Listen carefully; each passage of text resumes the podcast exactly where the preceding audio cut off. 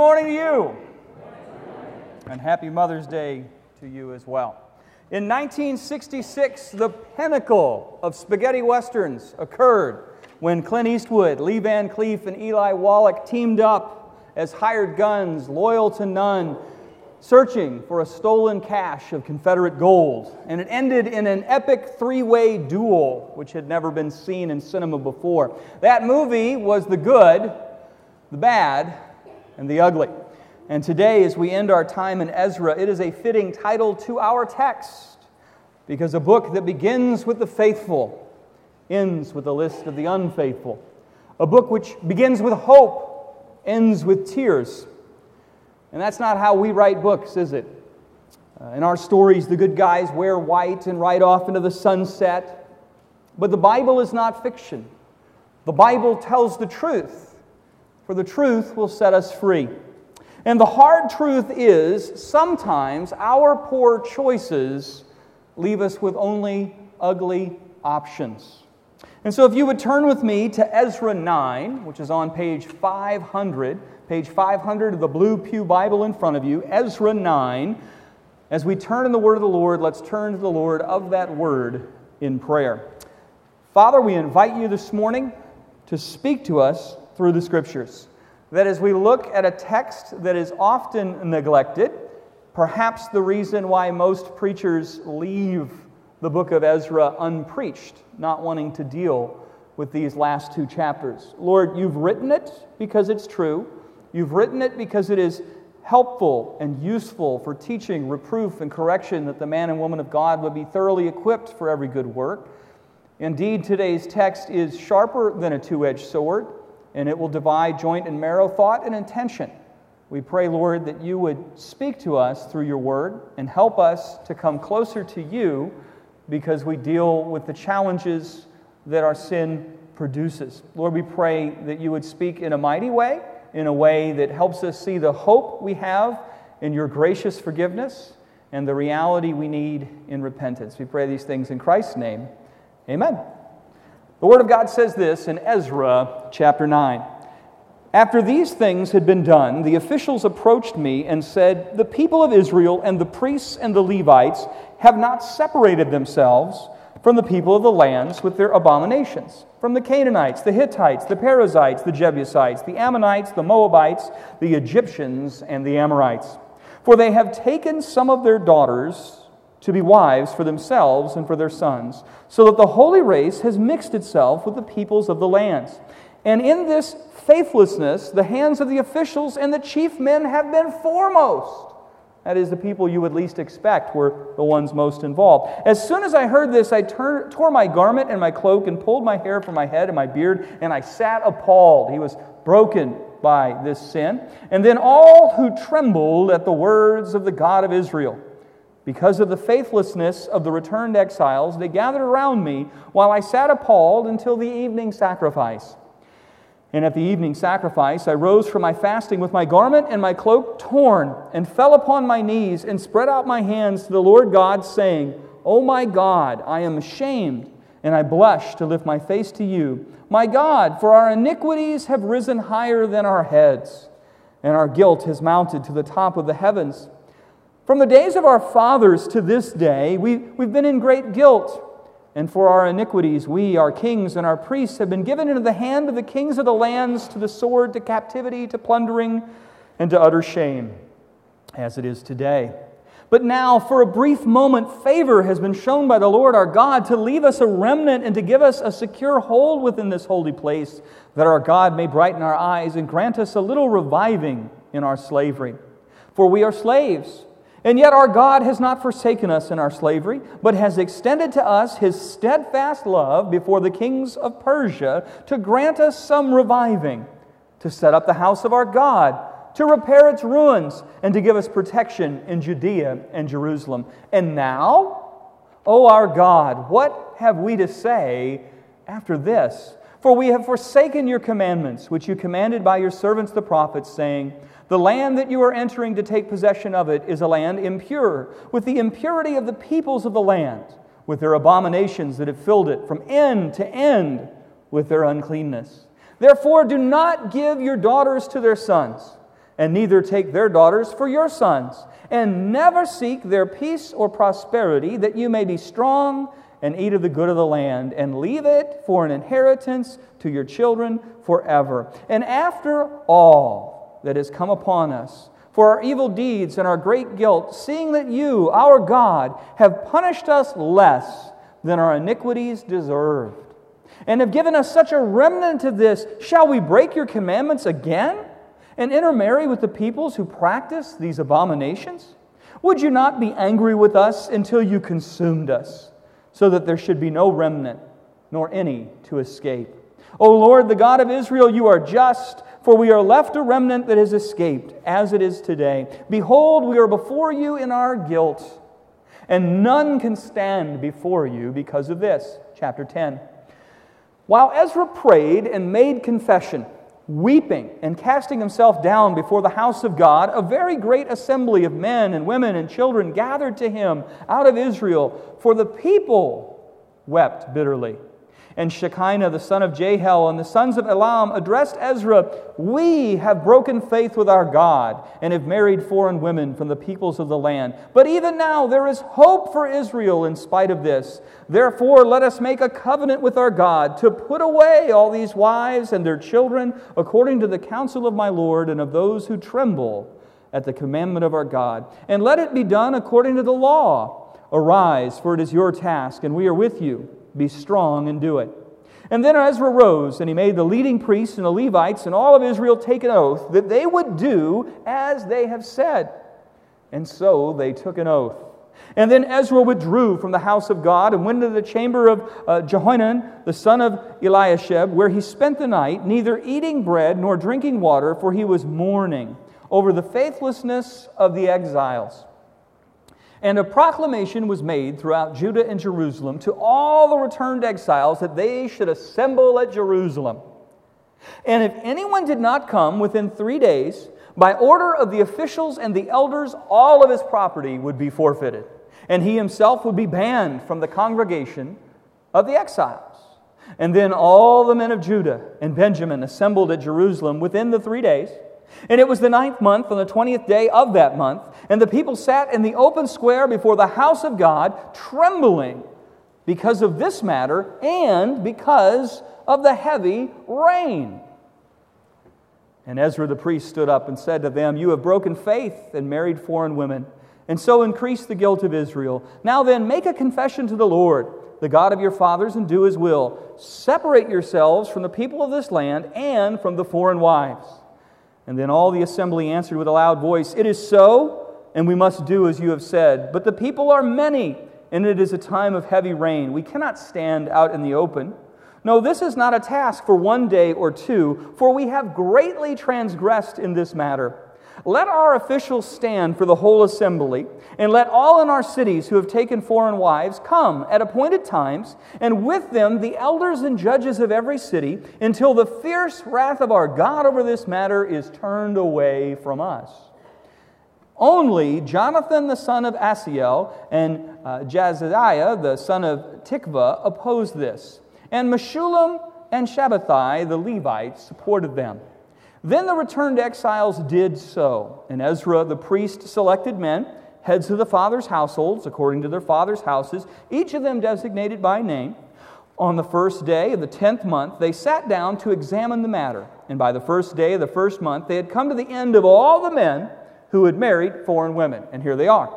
Now, there were found some of the sons of the priests who had married foreign women. So the priest did this, and he lists several of them.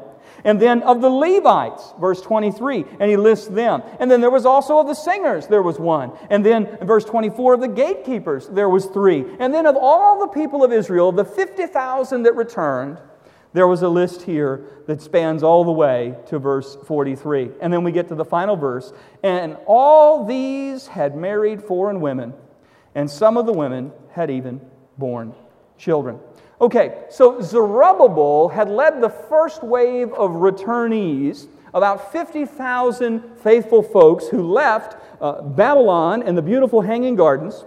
And this accomplished the physical restoration of God's people back to Israel, and they rebuilt the temple despite many obstacles. And there was an intervening 80 year period. After that first group of faithful folks, 80 years have gone by.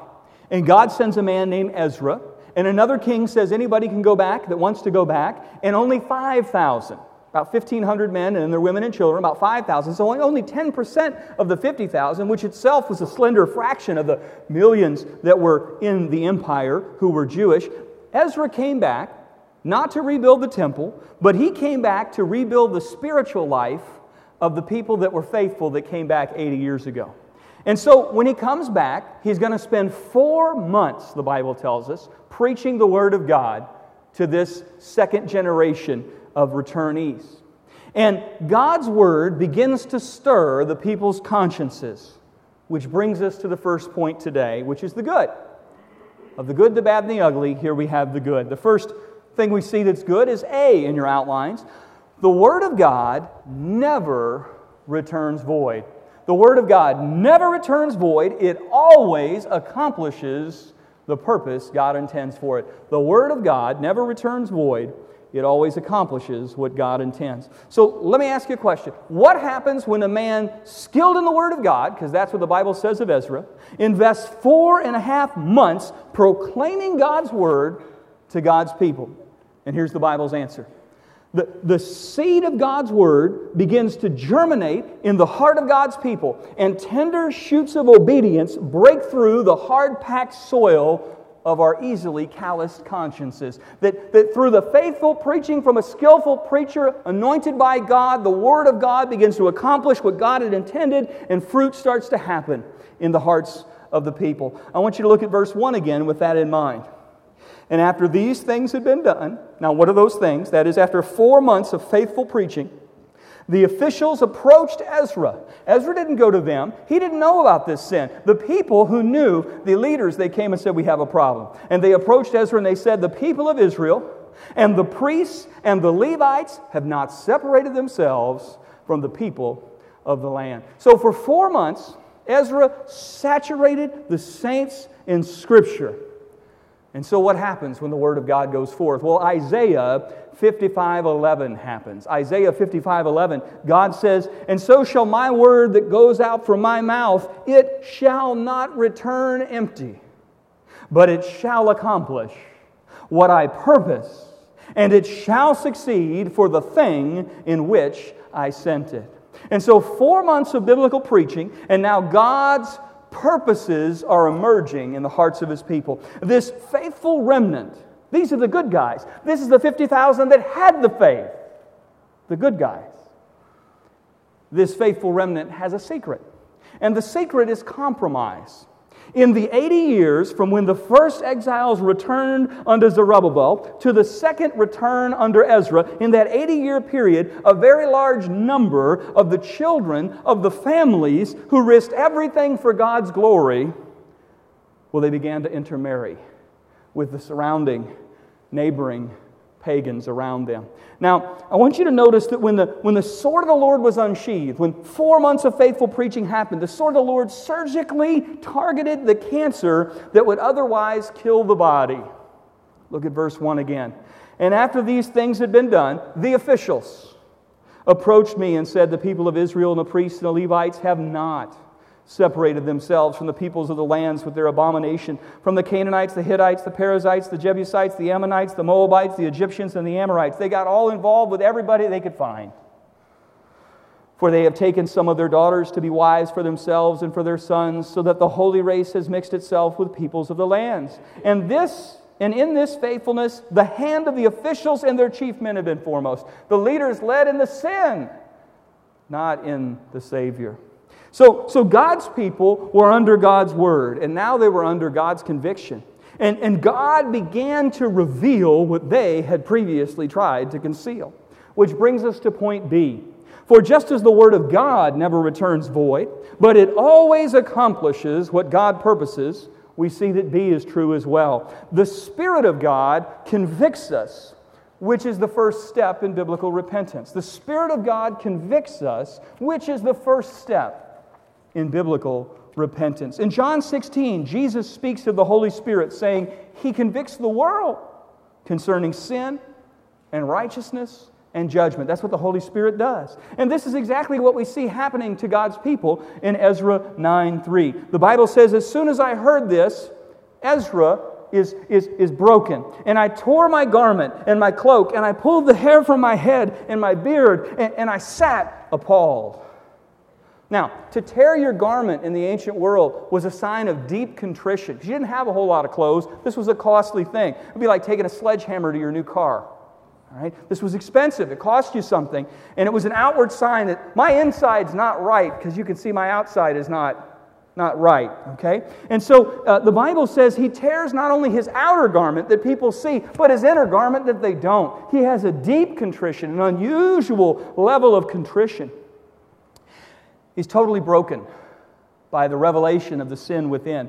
And then the Bible says that Ezra pulls his hair from his head and he pulls out his beard. And this was a very unusual way to convey the deep grief of your soul. Now, I want you to notice that years later, when this very same sin will come again, Nehemiah, the new leader, he's going to pull the hair out of the guys who did it. Ezra pulls his hair out over it. Nehemiah is going to pull the hair out of the guys who did it. You see, two God given leaders, and yet the very same sin. And there's two very different God given responses. Ezra weeps and plucks his own beard. Nehemiah grabs the scallywag and pulls out their hair.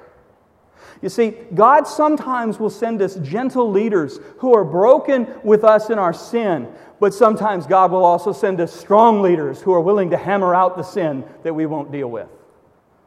Friend, if God sends you an Ezra who comes and weeps over your sin, deal with your sin then, or God may send a Nehemiah who hammers it out of you because God wants it out of you. It raises the question. The Bible says as soon as Ezra heard this, he tore his garment and his cloak and pulled the hair from his beard and sat appalled. It raises the question are we shaken by our sin? Do we sit appalled and bawl?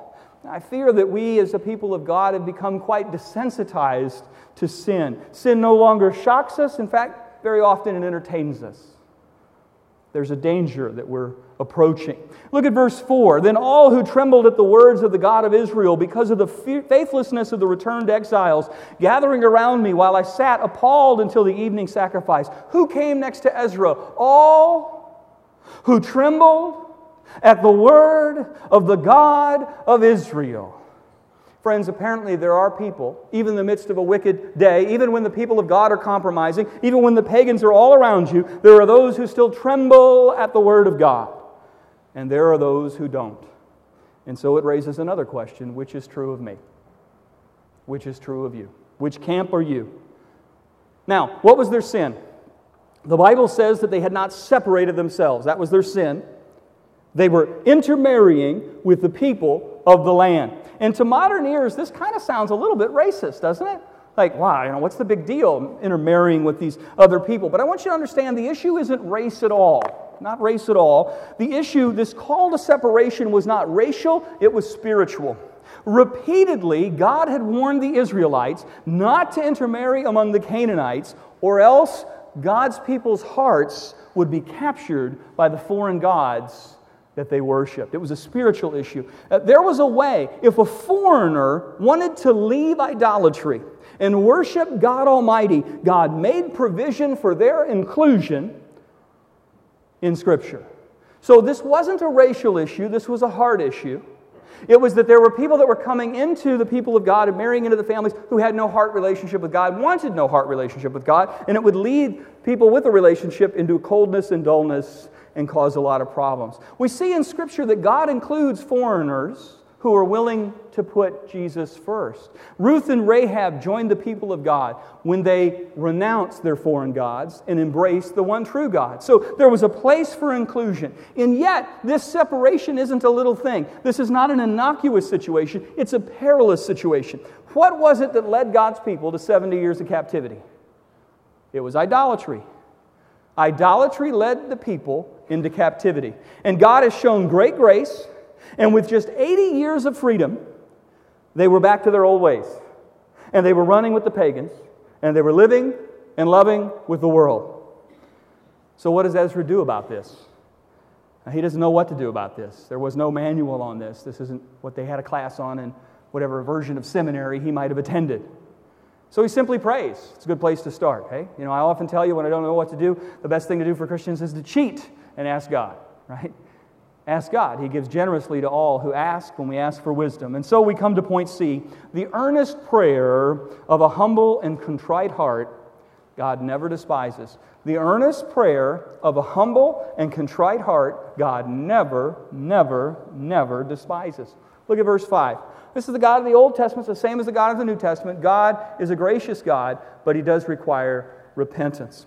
Verse 5 And at the evening sacrifice, I rose from my fasting with my garment and my cloak torn, and I fell upon my knees, and I spread out my hands to the Lord my God, saying, Oh my God, I am ashamed and I blush to lift my face to you.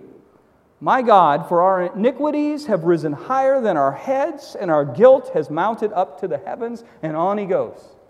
You know, there are situations where we get ourselves in such a pickle that our sin is higher than our heads. We have just made so many bad decisions and followed those bad decisions using other bad decisions to cover that bad decision until our life looks like one giant bad decision. Sin, a mess.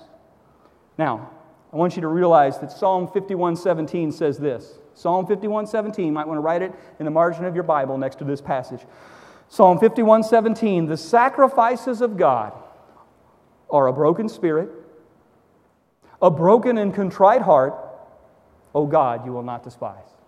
When we have messed up so royally that all we can do is come to God humbly, that's exactly the place God wants you to be, is humbly before Him, broken over your sin. He already knew you did it.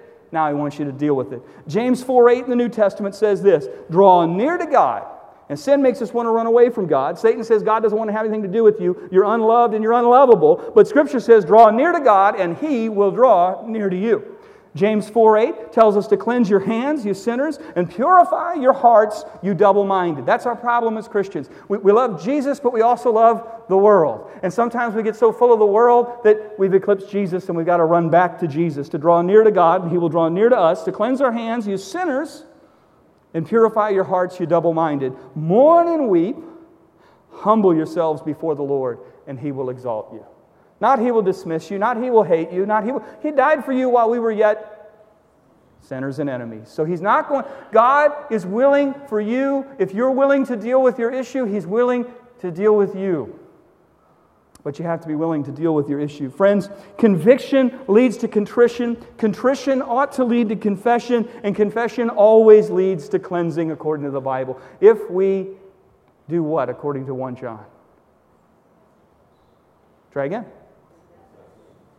If we confess our sins, He's faithful and just, and He will forgive us and He will cleanse us. A good verse to remember, written to Christians written to Christians. We're going to make mistakes. We're going to mess up. We're going to sin. We're not going to be perfect. Jesus is perfect. If we confess our sins, He's faithful and just, and He will forgive us and cleanse us. Now, so far, we've seen the good. The good is that the Word of God is powerful. If you sit under faithful preaching from an anointed servant, you will probably have God like a magnet draw the iniquity to the surface so that He can skim the surface and leave you with pure gold. If you superheat a pot with ore, the gold stays in the pot and the junk goes to the surface, and then you skim the surface and you're left with pure gold. God's a refining fire. But I'll tell you, when He heats that pot, it's not so fun to stand next to or sit in. Amen? But it's, it's effective. So far, we've seen the good, and now we need to shift from the good to the bad. In Ezra 9 to 10, there's plenty of bad. There just is. And I think that's why preachers don't preach Ezra. The Bible wasn't written for some fairy tale place full of perfect people who always live perfectly. That's the Sunday school answer. That's not the biblical answer. The Bible records real people, fallen people, fallen people who fail regularly and yet a God who's willing to love them relentlessly. So here's the bad. A, there are certain sins that easily entangle us. There are certain sins that easily entangle us. I want you to listen to Ezra's prayer. These particular problems were not new to the Israelites. They were the same one that God's people had fought through all through all the years before their captivity. And they were the same problems they were facing after the captivity because the sin would seep back in if the vessel doesn't have itself sealed well. And that seawater will come in fast into our ship unless we, we keep it well sealed. It'll seep right into our homes, it'll seep from the sewer to the parlor, and it will disrupt your dinner when the sewer is in the parlor, isn't it? And so, oh my God, I'm ashamed and I, and I blush to lift my face to you the prophet says, my, my God, for our iniquities have risen higher than our heads, and our guilt has mounted up to the heavens. From the days of our fathers to this days, we've been in great guilt. Meaning, look, we've been here before, we've done this before. You've got to be tired of us confessing this same sin again and again. And yet, that's true with God's people. And for our iniquities, our kings and our priests have been given into the hand of the kings of the lands, to the sword, to captivity, to plundering, to utter shame, as it is today. Meaning, not only have we dealt with this sin before and, and had difficulty, but you chastised us, and there was a pain painful chastisement, yet here we are again. And now, for a brief moment, favor has been shown by the Lord our God to leave us a remnant and to give us a secure hold within this holy place that our God may brighten our eyes and grant us a little reviving in our slavery. For we are slaves, yet our God has not forsaken us in our slavery, but has extended to us his steadfast love before the kings of Persia to grant us some reviving to set up the house of our God, to repair its ruins, and to give us protection in Jerusalem and Judea. And now, our God, what shall we say after this? For we have forsaken your commandments, which you commanded by your servants the prophets, saying, The land which you are entering, to take possession of it. So, way back when they got the land, God said, It is a land impure with the impurity of its peoples. With their abominations, they filled it from end to end with uncleanness. Therefore, do not give your daughters to their sons, and neither take their daughters for your sons, and never seek their peace or their prosperity, that you may be strong and eat the good of the land, and leave it as an inheritance for your children forever. Did you know that God knows that we struggle? Do you know God knows that? God knows that we often struggle over the same basic sins again and again in our lives. Why don't you write Hebrews 12:1 next to this passage? Hebrews 12:1 next to Ezra's prayer in chapter 9. I memorized Hebrews 12:11 in the NIV. It well captures the sentiment of the original Greek. The Bible says this in Hebrews 12:1, "Let us throw off everything that hinders and the sin that so easily entangles." And let us run with perseverance the race marked out for us. Let's hear that again. Um, Hebrews 12:1, "Let us throw off everything that hinders and the sin that so easily entangles. The sin, singular. Now, friends, I don't know about you, but in the 27 years I've walked with Jesus, there have been certain sins that seem harder to shake than others. How about you? Like you went over here, you went over here, you went over here, and you lose over here. And you kind of lose in that same arena a lot. That seems to be the one the devil goes, that's the one I'm going to keep going to. Now, my particular sin struggle is, is probably not your particular sin struggle. For some of us, it's anger. For some of us, it's pride. For some of us, it's lust. For some of us, it's gossip. For some of us, it's envy. For some of us, it's whatever. You know the sin that easily entangles you, don't you? Let me tell you what, so does the devil. So does the devil. Satan knew the returning remnant were starting to get close to God. And he knew that intermarrying those far from God would drive a wedge in their pledge of faithfulness. And so Satan made sure that the returning remnant noticed that the surrounding Samaritans were fine in form and features, and their daughters were available for marriage. Which brings us to letter B.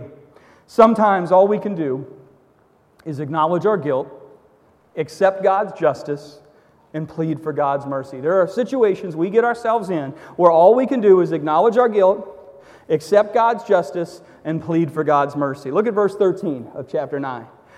And after all that has come upon us for our evil deeds and our great guilt, he doesn't sugarcoat it, he just puts it out there. Seeing that you are God, have punished us less than our iniquities have deserved. Isn't that true? you know, God spanks, but he doesn't spank me as hard as he ought to, or I wouldn't still be standing here and have given us such a remnant as this, shall we break your commandments again and again and intermarry with the peoples who practice these abominations?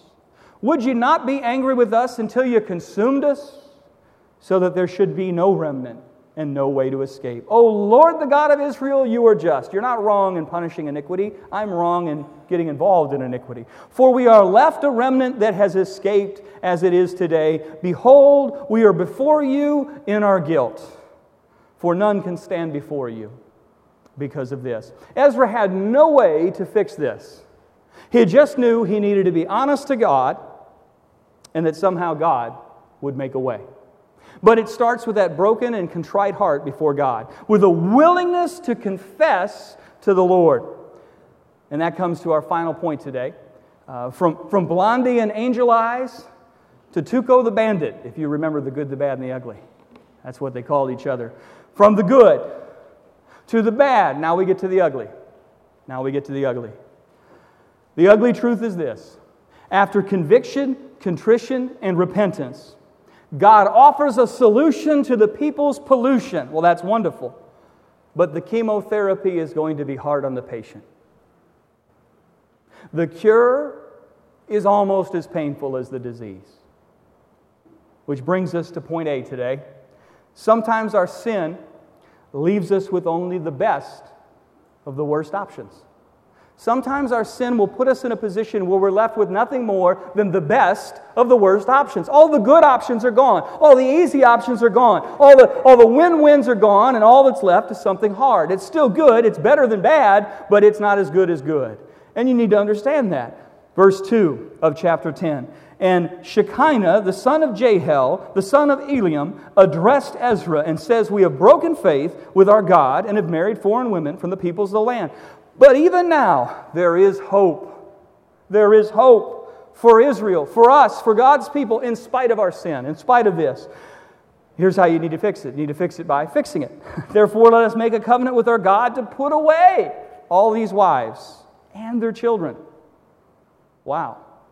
According to the counsel of my Lord and of those who tremble at the commandment of God, and let it be done according to the law. Now, it'd be really easy for Shecaniah to stand here and say this if his family's not affected by this. If the other people were naughty and he was righteous, you could say, well, you people need to. Do. But let me just show you that uh, Shecaniah apparently had some skin in the game because verse 2 tells us his father is who?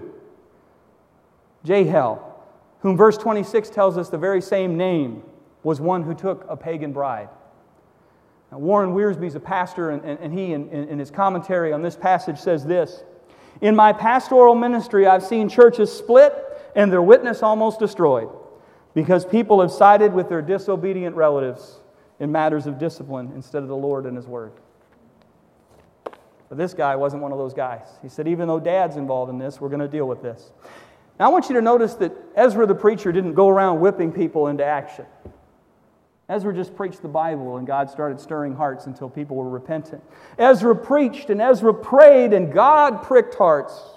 He pricked their consciences so that they came to Ezra and said, We need to act. Now, Shecaniah uses some very odd words in his argumentation. The word he uses for marriage is yatshav, and it literally means to dwell. And the word for divorce is yatsah, which means to send away. And only Ezra Nehemiah use these words in this way. No one else in all the Bible does. Uh, there are many other much clearer terms for divorce and remarriage, but Shecaniah uses these peculiar words. So some scholars believe that Shecaniah is saying that these were never really biblically sanctioned marriages, that God had forbidden these types of unions, and so this was more like an annulment than anything else. It's hard to know which one of those is true. All I know is these families will be torn apart by God's will and people's obedience. That's what I know. Whether it's an annulment, whether it's a divorce, it's a dissolution of families, and that's going to happen. What is clear is that in Ezra 10, God is condoning, God is even demanding uh, some kind of dissolution of these households in this particular instance. Now, right away, if you've read the Bible, you go, wait a minute, doesn't God hate divorce? Doesn't Malachi say God hates divorce? Yes. Doesn't Jesus say what God has put together, let no man separate, yes, indeed. But if we study the whole counsel of God, you're going to see that there were cases where divorce was permissible. There might even be cases where divorce is advisable in very rare instances. Which comes first, Malachi or this passage? This passage.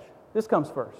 Okay, so the returnees come back, they intermarry, and they don't want to get they don't want to leave these, these pretty wives they shouldn't have married and, and, and god says no you need to stop these, these unholy alliances now later in malachi's day a little bit later Malachi is going to show up and he's going to have to tell the israelites stop getting divorced all the time so isn't it interesting when god was telling them you need to put away these families nobody wanted to do it and later, when God said, Don't put away these families when you marry the appropriate people and did the right thing, well, I don't like her anymore. I'm going to get a divorce. Like, we will fall off the horse one way or the other, won't we? We will either fall off the horse that we are too slow to obey hard truth, or we are too quick to let go and try and find a loophole when there isn't a loophole. And so, what we see here is the challenge all saints have between uh, the, the challenge of libertinism, where we do more than God permits, and the challenge of disobedience, where we won't do what God asks us to submit. We drag our feet on obedience, we run ahead of God in, in uh, unwarranted license. Wouldn't it be better if we just trust and obeyed? Somebody had a song about that. Remember how that song goes? There's no other way to have your best life now? No. There's no other way to be happy in Jesus. So it is with a stiff necked people. Now, in the progress of Revelation, we are not Israel. And, and so when you come to us, uh, all believers are urged not to be unequally yoked. So if you're thinking of dating someone and you're thinking that that will lead to marriage and they don't know Jesus, you need to stop dating them. Right? That's what Scripture says. Because what happens is we do evangelistic dating, and then along the way, our heart becomes in love with the person and we get married. And we know the scriptures don't say to do that. And then later, when they don't want to follow Jesus and they don't want to raise the kids to follow Jesus, what happens? You cry and say, My kids don't know Jesus and my spouse doesn't want to. And, and that's because it wasn't God's plan. Now, as New Testament believers, if you got married and the person doesn't know Jesus, should we leave our spouse? Absolutely not. Absolutely not. Paul says, Look, if you've already made this decision, or let's say one of you comes to Christ after the other one, after you get married, either way, don't leave your spouse. Try to win your spouse, not by badgering them, but by living such a Christ like life that they want what you have, which is Jesus. But, young people, if you're making a choice, I'm going to tell you there's plenty of people fine in form and feature. There's lots of fish in the sea. But if you tether yourself to a coral reef and you're a fish, you're going to have trouble swimming with Jesus because the coral reef can't move with you to Jesus. Make sense? Swim with the fish. Swim with the fish that's headed the same way with the same intensity. You know, they talk about being equally yoked, and you go, Well, I'm a horse and he's a horse. You know, he, he just came to Christ. Give him some time to see if that, that coming to Christ is real, because some people will say anything to marry someone. Equally, just because someone is a Christian, if one horse is a Clydesdale, beautiful and ready to go, and the other one's like stubborn and, you know, you're not equally yoked just because you're both horses. If one of you wants to gallop for God and the other one wants to drag his heels, you're not equally yoked. You're both horses, congratulations, but you're not going to be able to walk together well. You're going to constantly be breaking each other's necks. Just think about that. If you're already in that situation, well, that's a different story. God says then you need to be such an example that you begin to encourage your spouse to think about Jesus by your Christ like living, not by your nagging. But if you haven't made that choice, please hear it loud and clear because Satan loves to take people who are white hot for Jesus and anchor them to a coral and watch them not get very far. I don't want that to happen to you. Now, in this case, sin had left people, God's people, with only a hard choice. The need to, in this case, unusually rend the family.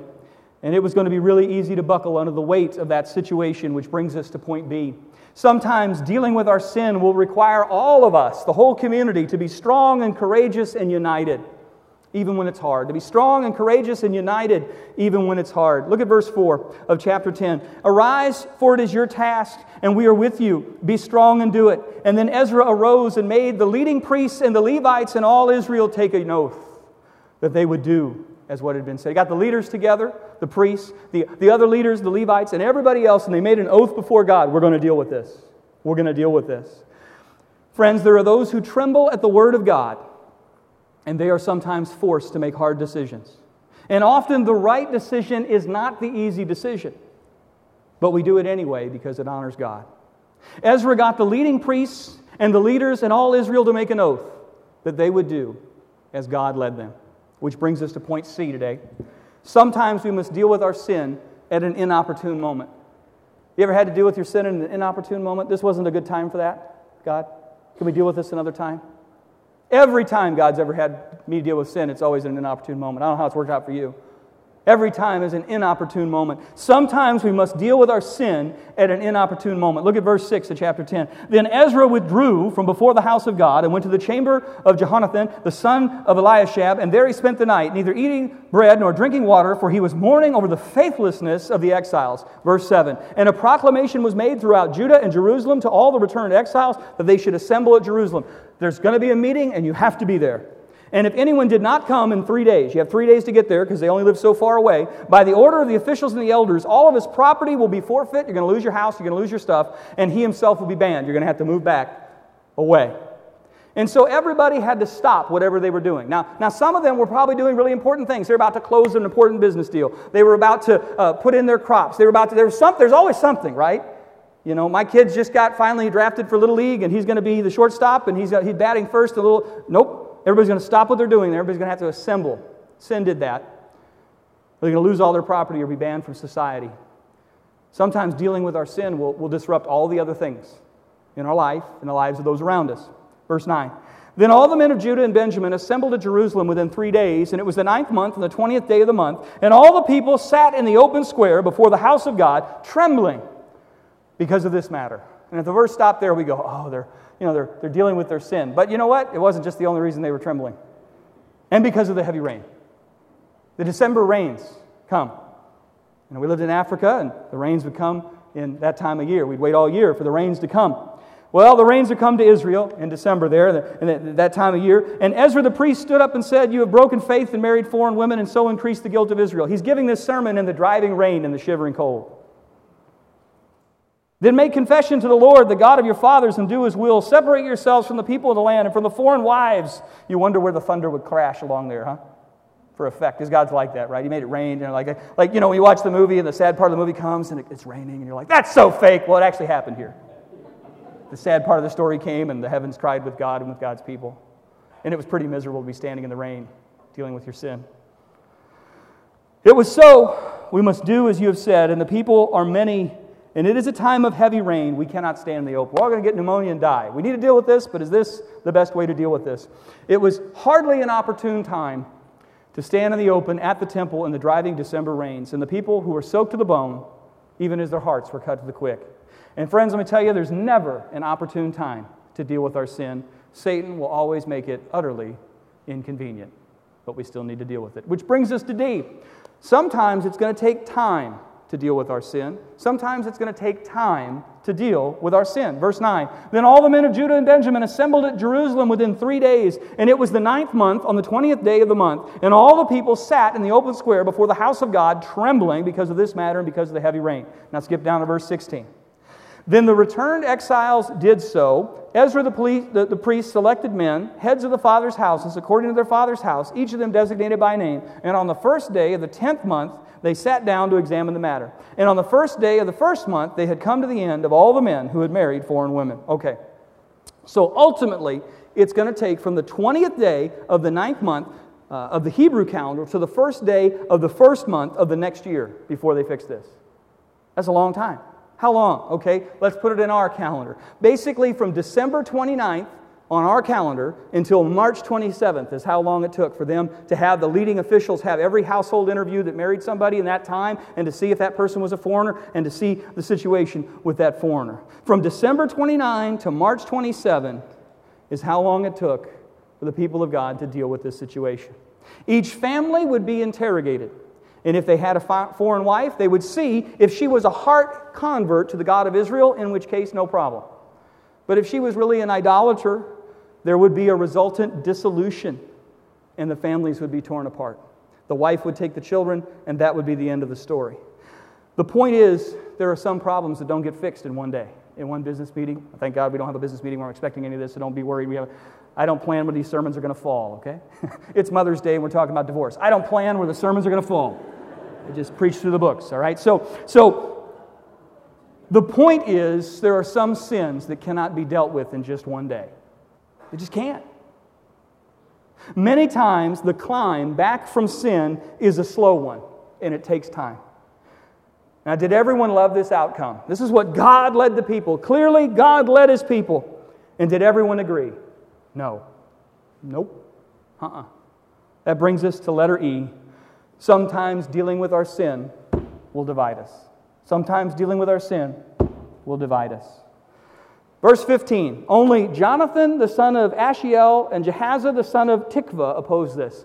55,000. That's if nobody had any babies, right? 5,000 came back this time, 50,000 last time. Some people had some babies, so maybe there's 100,000. I don't know. Let's do the conservative math. Two dudes out of 55,000 don't agree. Two. Maybe out of 100,000. And then they could get two guys to agree with them.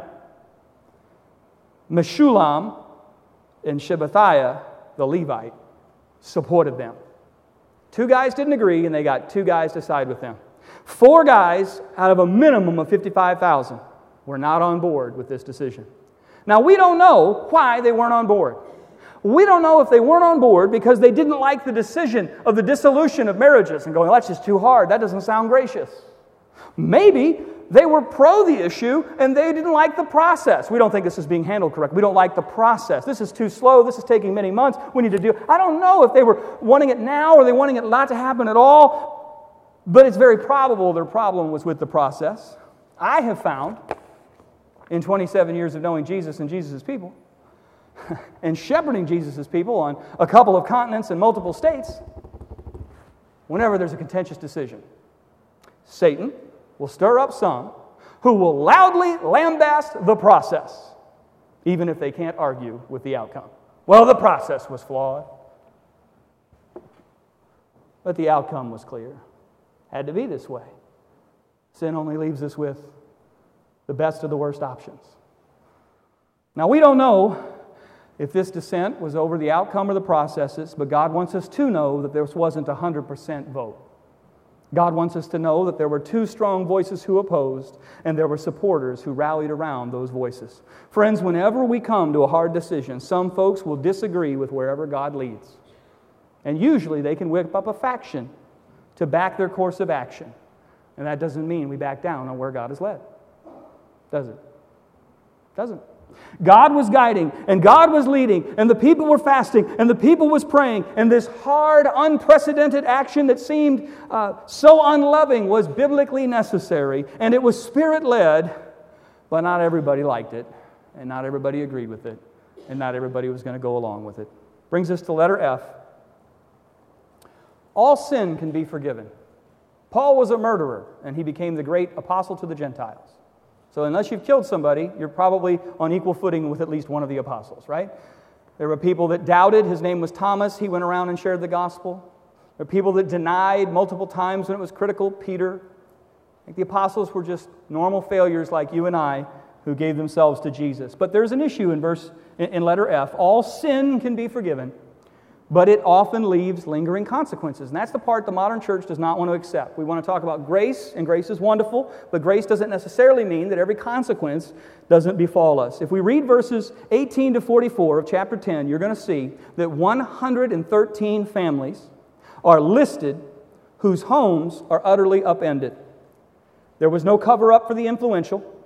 The high priest's extended family is listed first and then the other priests, and then the Levites, and then the gatekeepers, and then you get down to the regular Israelites. Sin is an equal opportunity employer, isn't it? Yeah. Friends, these families were torn apart, and there was no way to put Humpty Dumpty back together again. Do you know what?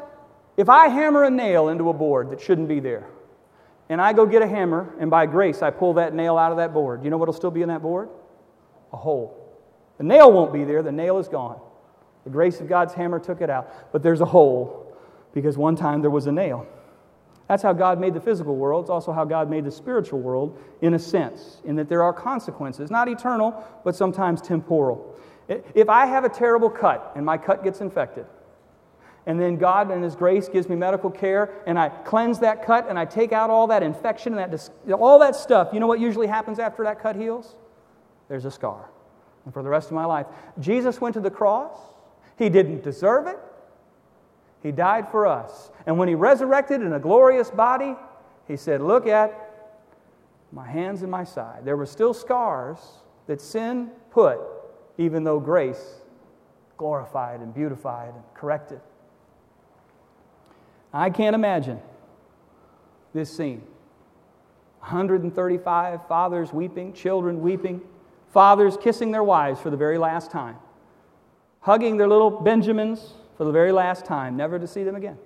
130 some families. But what I can say is we need to be very careful with sin, don't we? Because even as grace brings forgiveness and cleansing, and it does, there are often still scars in those wounds that once festered.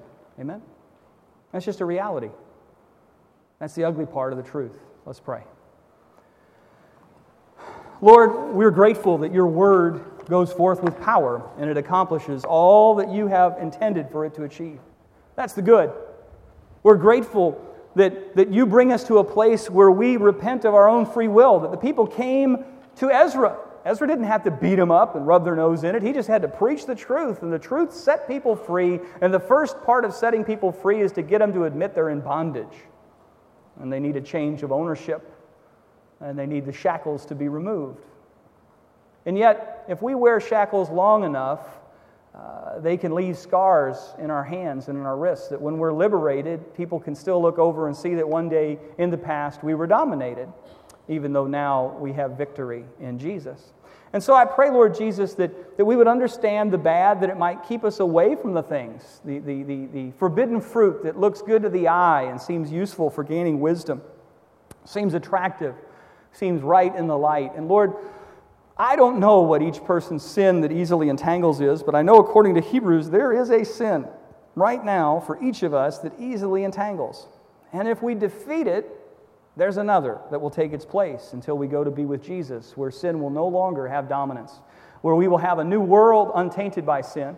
The tempter will be incarcerated, unable to tempt us to sin, and we'll have new bodies that are incapable and incorruptible of sin. But right now, I'm in this body, and I love the things of the Lord and yet what rages within me, as Paul writes, the Apostle Paul, that, that that which I love I don't pursue, and that which I hate I pursue, and who can rescue me from this body of death, praise be to Jesus Christ.